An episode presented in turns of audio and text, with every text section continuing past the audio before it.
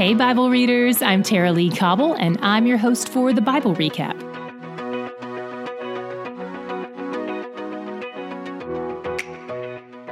We continued reading about the laws for restitution today, seeing more of how God directs his people toward a civil and just society that treats others with respect and honors life.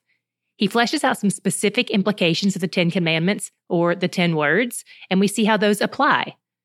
When it comes to the laws against theft, you may have noticed that for a lot of the scenarios listed, the amount the thief has to pay back exceeds what he stole. In many ways, these consequences may have served as a deterrent against sinning. These laws may feel kind of intimidating if you're imagining yourself as the one who's committing the sin, but if you put yourself in the place of the one who sinned against, you'll be grateful God established those laws. We also see how God protects the female virgins by threatening men who take advantage of them with the penalty of several years' worth of wages. By the way, this isn't referring to rape, it's referring to a seduction that leads to consensual sex. Later, when we get to the book of Deuteronomy, we'll see that the penalty for rape is death. God also forbids charging interest on loans. Most interest rates in those days started out at about 25%. But guess who borrows money? The needy. So to add to the burden of one of his needy children was considered cruel. Instead, he emphasizes compassion toward the poor and the needy. God also has instructions for caring for the sojourners and the widows and the orphans.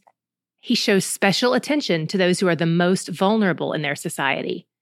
He shows his people how to love each other and not exploit each other. They have a lot to unlearn about behavior. They've been oppressed. They've lived with a scarcity mentality and he reminds them to be compassionate because he is compassionate, to be open handed because he is their provider. In 2218, he addresses sorcery. This includes divination, which we've talked about briefly. God takes this stuff seriously. For those who practice it, it is punishable by death. What's the big deal with sorcery, you might wonder? These practices are rooted in contacting spirits for guidance and power. You can imagine that if God is forbidding it, then those spirits being contacted are not on his team. They'd be a part of the enemy's camp. When people seek answers from the enemy instead of from God, it's not only idolatry, but it's treason against the kingdom of light. So God orders death for anyone who practices this and lures people into their web of wickedness. It's how he aims to protect his people from the enemy's subtle, deceptive ways. He's also super attentive about the enemy's tactics when it comes to the land he's giving his kids. He tells them to break the stone pillars the pagans have set up there. He wants them to drive out anyone who worships other gods. And in fact, he says he'll even do some of the driving out through direct intervention as well. By the way, this distinction God's making between people groups has nothing to do with race. It has everything to do with idolatry. How do we know this? Sojourners are welcomed among the Israelites, but not those who worship other gods. God is preserving this family for the birth of the Messiah. There were also lots of people in that day who would say they worship God, but who also acknowledged the power and validity of other gods. This is called monolatry, like the blending of the words monotheism, one God, and idolatry, the worship of false gods. While God never denies that other gods exist, and in fact, he seems to indicate that they do exist, he continues to point out that Israel's loyalty must be to him. He is their God. He is the one true God. I realize I may have just dropped a bombshell on some of you, and it may seem to fly in the face of monotheism, but don't worry, it doesn't. We're definitely monotheists. We'll link to a document in today's show notes that has lots more info on this, so I'd love for you to check that out if you have a chance. We also see that God ordains three feasts, and all of them point to reminders of who He is, testifying to His provision. The first is the Feast of Unleavened Bread which you may remember is the seven day feast they have annually commemorating their deliverance from Egypt, right after they celebrate the Passover, commemorating that God preserved their lives.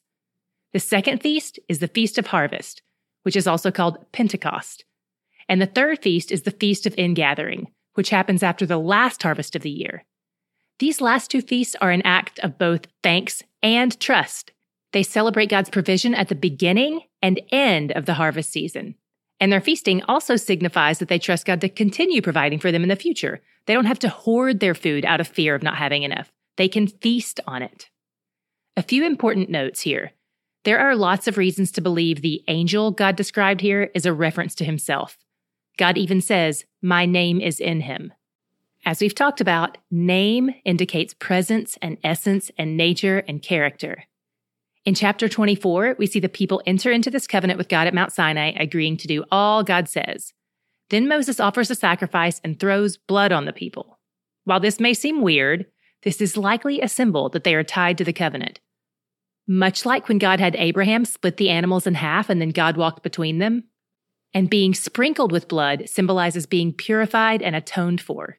It's a foreshadowing of Christ's death covering us.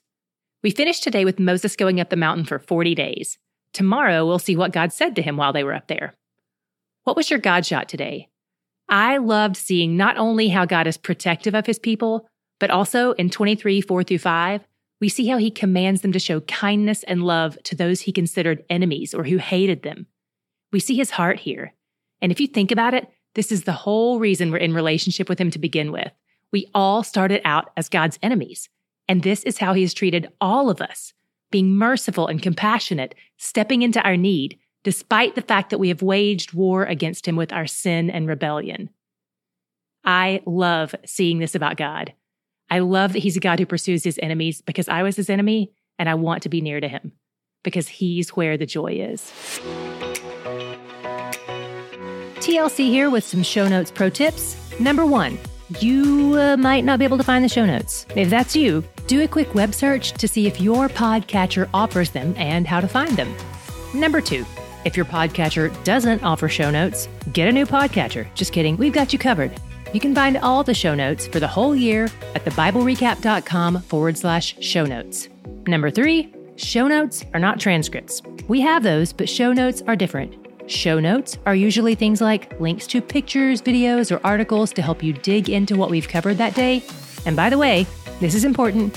When we link to something in the show notes, we are only recommending that particular link, not anything else on that site, anything else written by that author, anything else preached by that pastor, or anything else believed by that resource. We aren't aligning ourselves with the things we link to, we just think that particular link might be helpful with the specific thing we've talked about on that particular day. To find all the show notes for the whole year, go to thebiblerecap.com forward slash show notes. My friends at Hope Nation have another fun song battle for all the Christian music lovers out there. We're throwing it back to the 2010s with favorites like Oceans by Hillsong and God's Not Dead by the Newsboys. Click the link in the show notes to watch and guess along to find out how well you know these hits.